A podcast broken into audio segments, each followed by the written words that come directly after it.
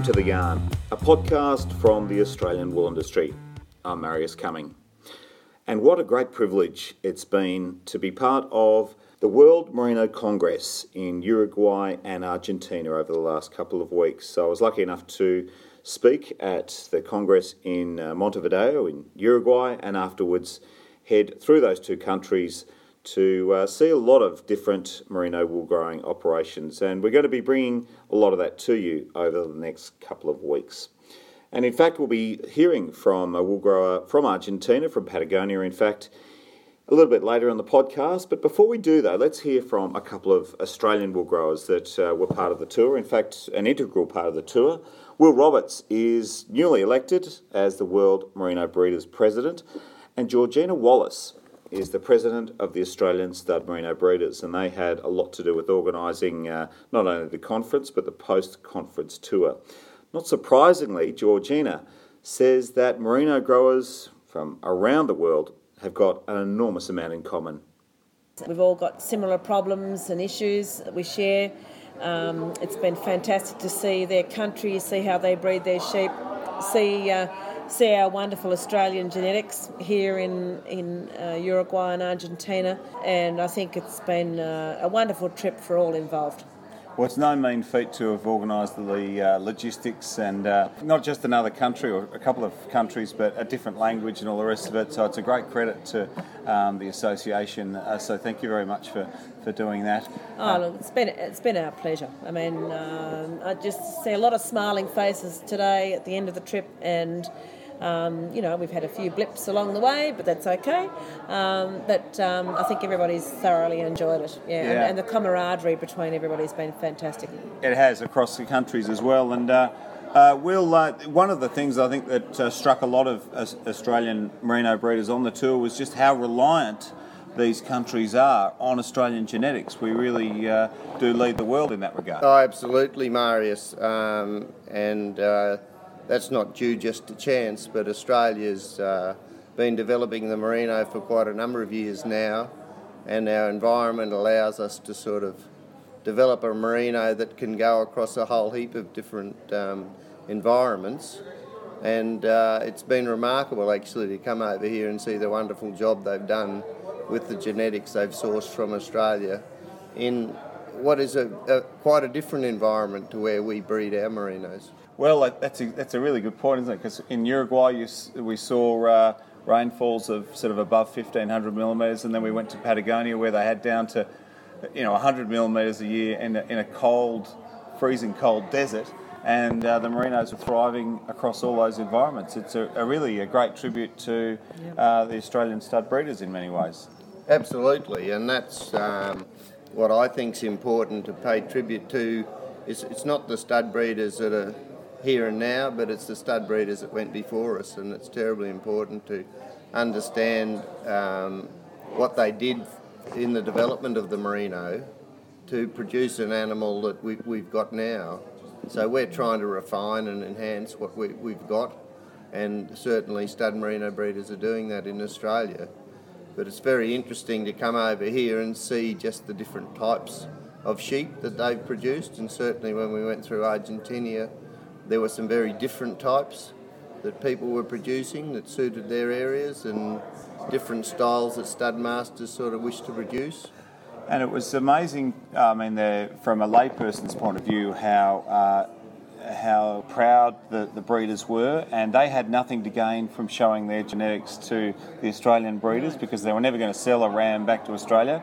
The hospitality they showed us was absolutely exemplary, and uh, um, Georgia, what, what, did you get out of it uh, from a, an Australian point well, of view? Well, I think from, um, Will just said, I mean, the um, sheep that they're breeding here now, actually, um, from an Australian, one person said to me, we should be starting to get a bit worried. Uh, why are we, uh, you know, exporting these genetics? Because some, um, you know, some of the sheep that they're breeding here, both in Uruguay and Argentina, are, are very good. They're very good sheep indeed. So um, yeah, look, we've, we've seen some fantastic sheep along the way, um, very productive sheep, and um, they're on the they're on the right track. So.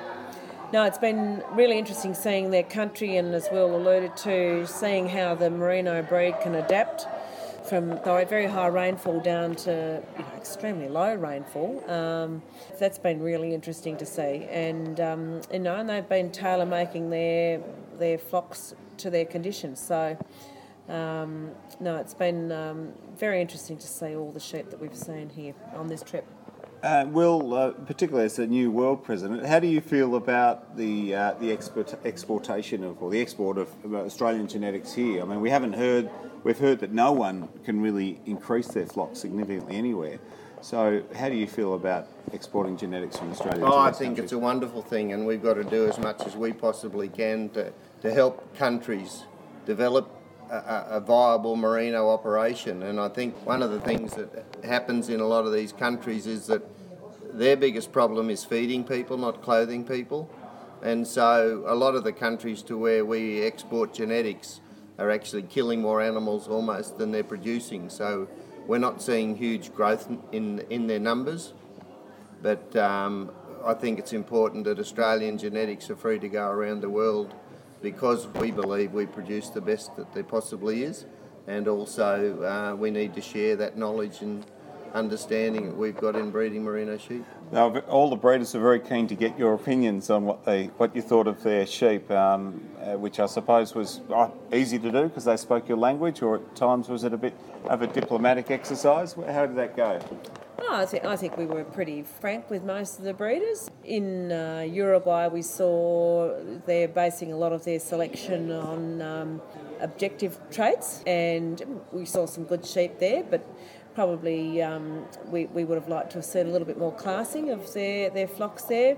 In Argentina, they're probably a bit more the other way. Um, and some very very big productive sheep, um, and they're obviously breeding them for their particular type of country. So, and I suppose in, in Uruguay, going back to there, they've got to adapt their sheep to extremely high rainfall.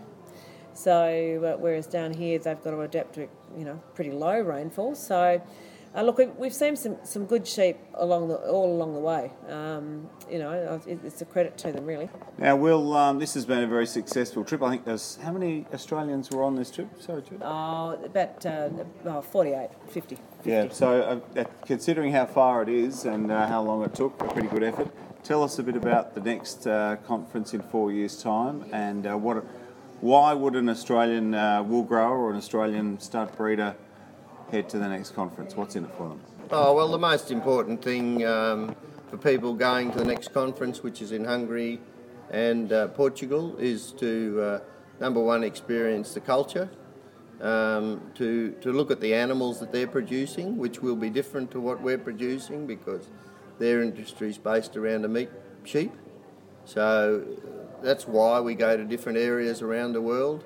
Um, everybody's got a different emphasis that they place upon their animals, so it will be a little bit different to what we've seen where we've been the, these last few days, where they're basing their animals upon wool. So, um, but it's terribly important that we go there, appreciate the animals they're producing, the culture they've got, and uh, it'll be a different form of hospitality. So we're very much looking forward to our opportunity to go to Hungary and Portugal. So yeah, a, a few years to start planning for it um, from from everyone's perspective. Um, anything else, George? You'd like to say? Oh look, you know, not not really, but just um, look. I think we've all had a wonderful trip, and it's been fantastic to exchange information and ideas and some of our issues between all countries, um, and that's what it's all about. I think um, we all learn from it. I mean, um, even though we're one of the biggest wool growing, you know, countries in the world, we still we still learn bits and pieces along the way. So I think that's really important. Fantastic. Well, from my point of view, um, from someone who was paid to come here from AWI, thank you very much for um, including me in on it all.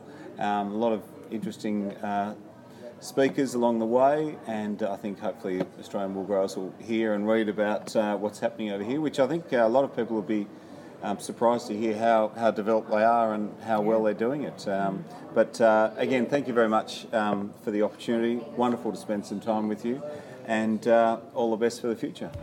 Same to you, Thank you.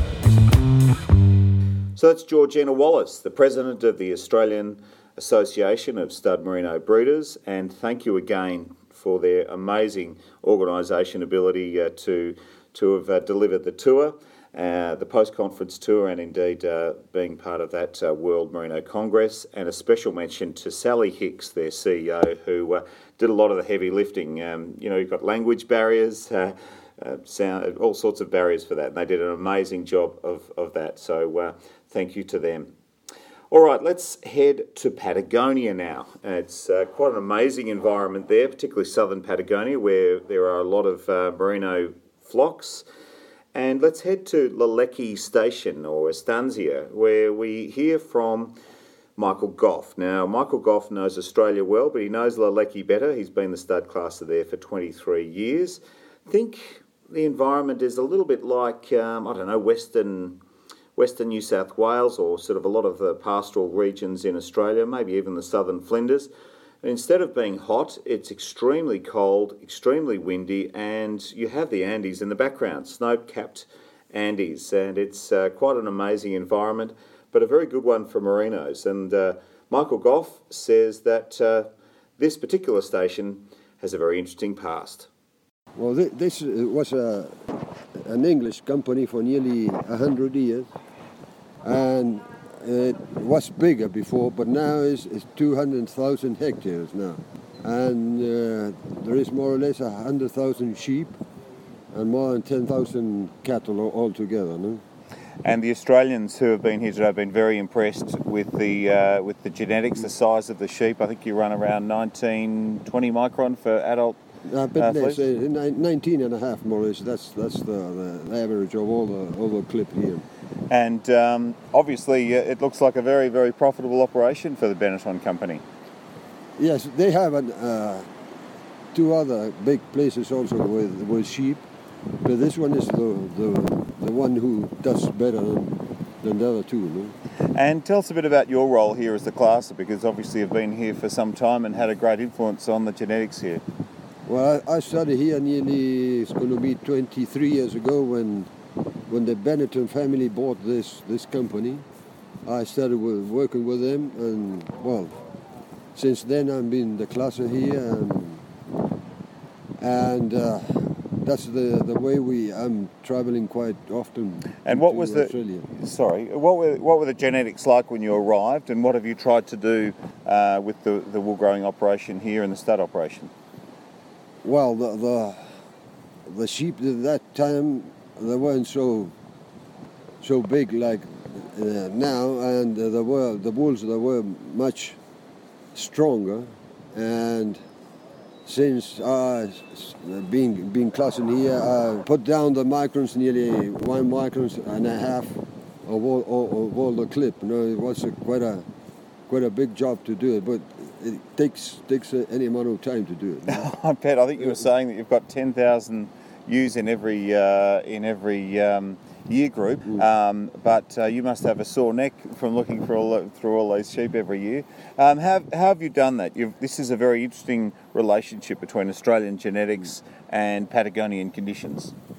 Well, that, that's uh, I, I, think the the main thing to, to that uh, I made all this job is because I had the opportunity to go and buy rams quite often to Australia and and after one, all the all the work that we do over here, it's a hard work and and it, well, it takes takes time and and a and a bit of luck also.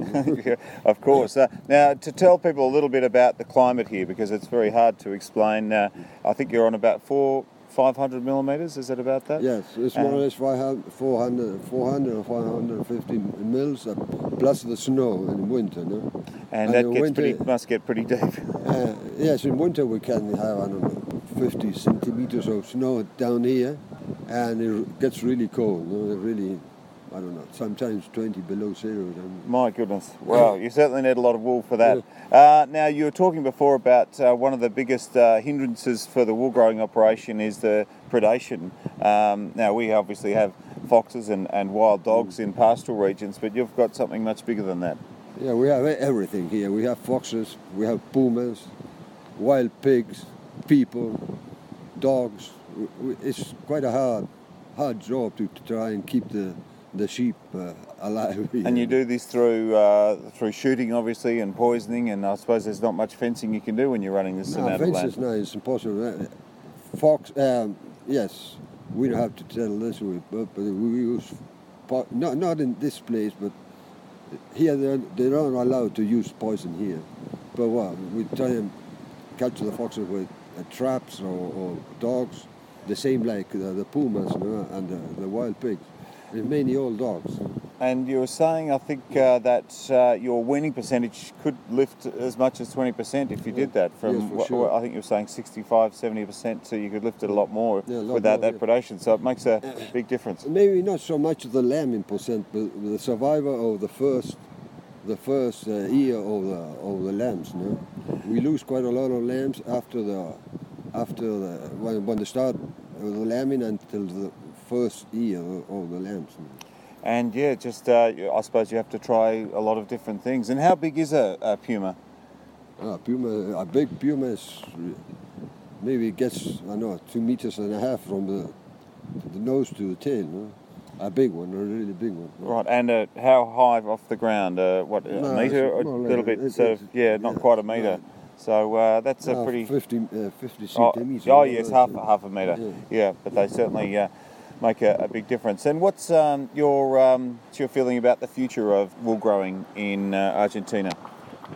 I think with the prices we are getting now, I think is, uh, the, the the merino's going to, especially the merino's going to increase in this in this part of, of the, the Argentine. We had big, really big dr- droughts and also two or three volcanoes, and that made a really a mess of all the all the all the sheep, no, because they had to shift all the all the sheep when where the ashes were because there was nothing to eat. No, so- It's just ash covered the whole place. all covered of ashes, and they had to take the sheep to another another part of Argentina. Has that been? Uh, has it been? Has it? it Has it not recovered from that uh, the volcanic eruptions? No, no, now yes, but the, the, the last volcano was uh, nearly three or four years ago, and we had another one ten years ago.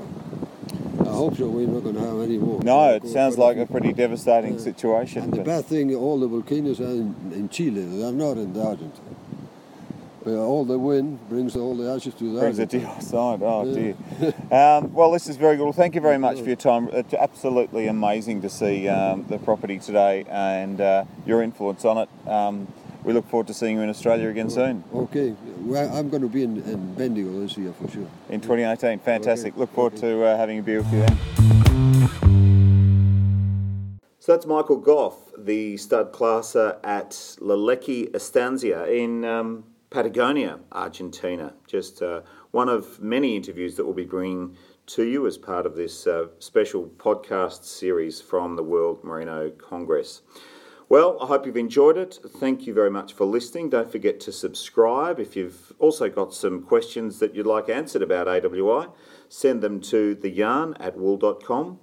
Again, thanks for your company. We look forward to catching you soon. Farewell.